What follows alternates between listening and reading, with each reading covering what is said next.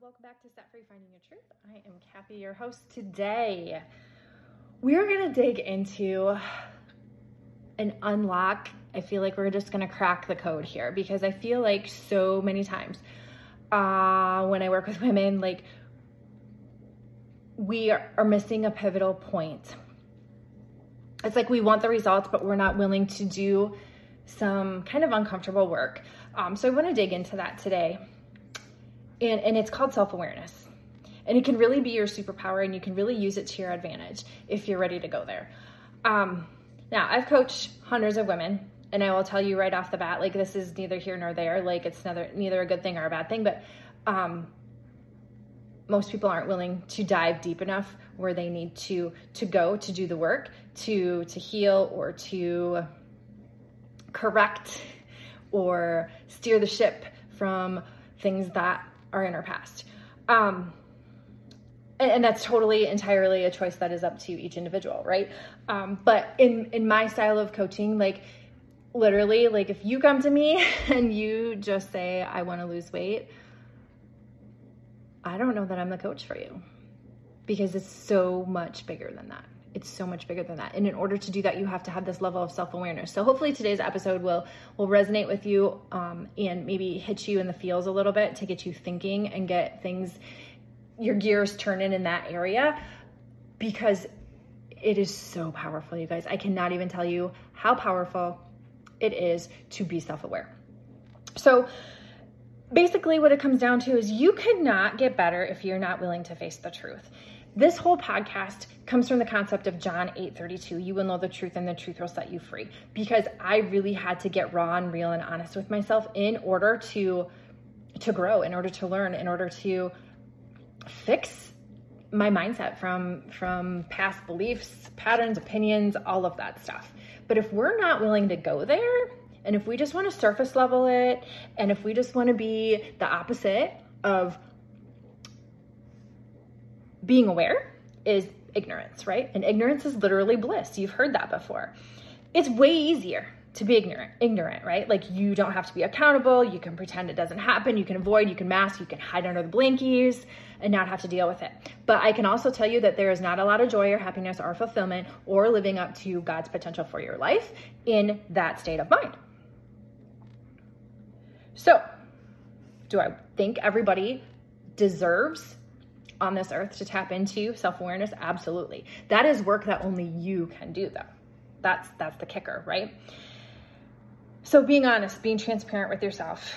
There's five different tips I want to give you. So grab a pen and paper because you know this podcast is not about just listening to this and being like, oh, there's Kathy again spouting off about something she should do. You know, all these great ideas. It's about taking these ideas, it's about taking this and reflecting on it and thinking about it and being becoming a better thinker, asking yourself better questions and implementing it in your dang life so that you have a life full of joy, full of fulfillment, full of what is you're passionate about, what makes you feel alive in your heart and what and having that be aligned with God's plan for you. That's what this is about. You will know the truth and the truth will set you free. I just love that verse. Just love it. So, number 1, way to be self-aware. Data slash tracking. Now if you're part of my mastermind or if i've ever coached you before you know that i will get on my soapbox about tracking. Um, i'm not talking about a food log or any of that jazz. I'm literally just talking about tracking your life in general. So um, those of you who have been coached by me before know like i have this sheet of paper and it goes with me every day and i record everything from how much I sleep, to how many steps I take, to how much water I drink, to what time I ate, what did I eat, how did it make me feel. Literally like a diary. What was my mindset like? What was going on in my job? What was going on with my kids? Like what was causing me anxiety, if anything? If I had energy, more energy in the day, like you name it.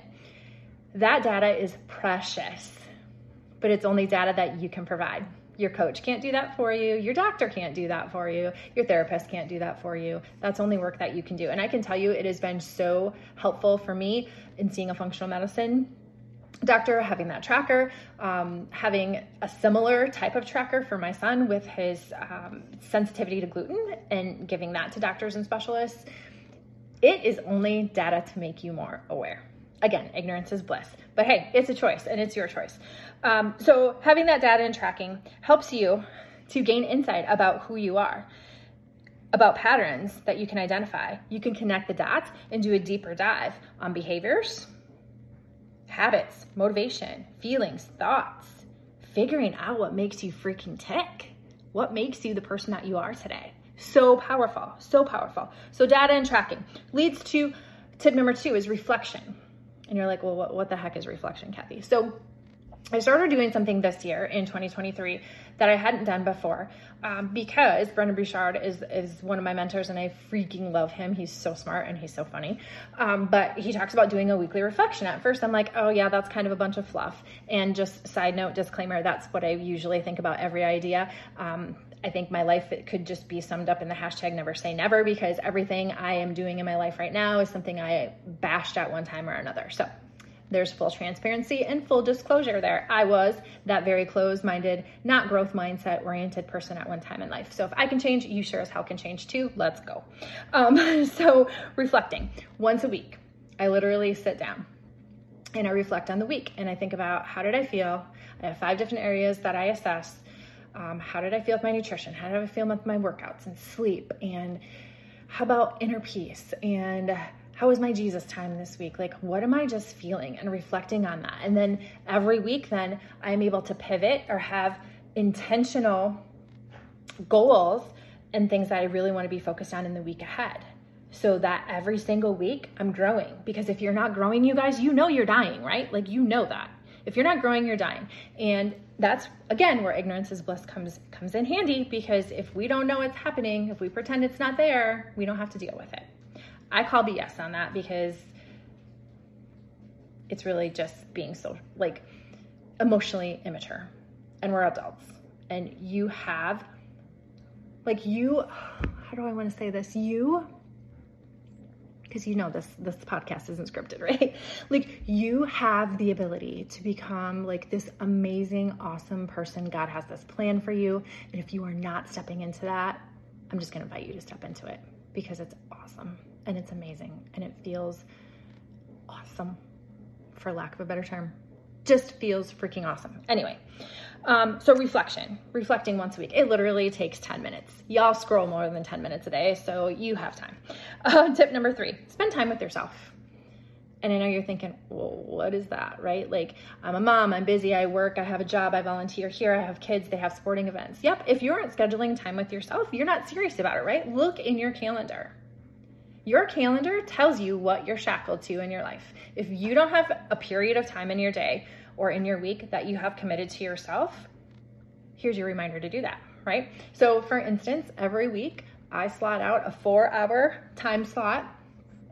Um, usually it's an hour during the week, and then on the weekend, I try to figure at least two to four hours of alone time unstructured time. Nothing is scheduled. I'm going to do whatever my fancy pleases. If I want to take a nap, I'm going to take a nap. If I want to listen to a podcast, veg out, watch Netflix, that's what I'm going to do.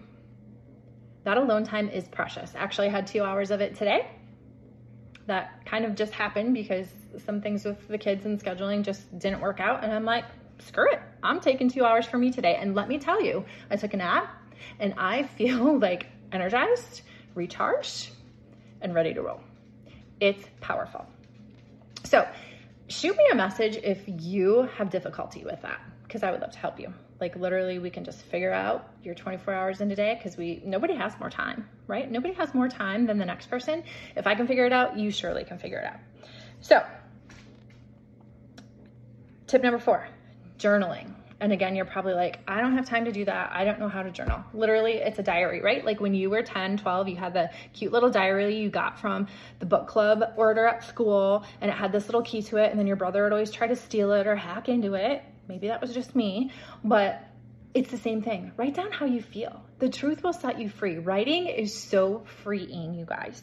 Um, putting your feelings to paper, pen to paper, there's something magical about it. I am telling you. Um, I really started to get serious and consistent about journaling this year too. And I am telling you, like, there, there's a lot in, in a day, right? Like, we're all busy. There's a million fleeting thoughts that go through our head. But putting pen to paper with those thoughts and really thinking about it just takes it to a whole new level. Again, like you have so much power within you when it comes to your thoughts, your feelings, your actions, how you feel, your ideas, what you're passionate about, what you have strong opinions about. Like we need to put that stuff in motion to use. So journal it out. Like every day I journal for about five minutes, some days longer. Um, just helps me set the tone for my day, helps me kind of like dump out what's in my head, get it all on paper, sort it out. So I don't carry baggage with me that I don't need to carry because we, you know, we are all carrying stuff we don't need to carry with us, right? Totally different subject for a different day. But the last tip you guys that I have in regards to self-awareness, becoming your superpower is to meditate. And you're probably rolling your eyes at this one too, because I can tell you, I was like, only crazy people meditate. Me five years ago. Until I tried it for the first time, you guys, and I was blown away. Blown away at the calm, the inner peace, the connection with self that meditating gives you. Now, there's so many different ways to meditate. You can find what works for you the world is your oyster. You have this thing called the internet. There's so many different options. Find what works for you because there I can guarantee you there is something out there that works for you. And start with 1 minute, start with 5 minutes. Some days that's all I have is 5 minutes to meditate. But let me tell you, there's there's a grounding there, there's a sense of inner self, there's like no hiding from anything when you're meditating. You can't run from it, right? Because we use busy as our excuse of why we can't do things and we avoid them. But this helps you connect with yourself and get to know yourself. Because at the end of the day, you guys, here's here's the thing. You better learn to love yourself because you're going to be with yourself the rest of your life. So I don't care if you're 19 or 29 or 59 and listening to this, it's never too late. And just know, John 8:32, once you know the truth, the truth will set you free. Ah, so good. So good. Thanks for tuning in today, you guys. I will see you next time.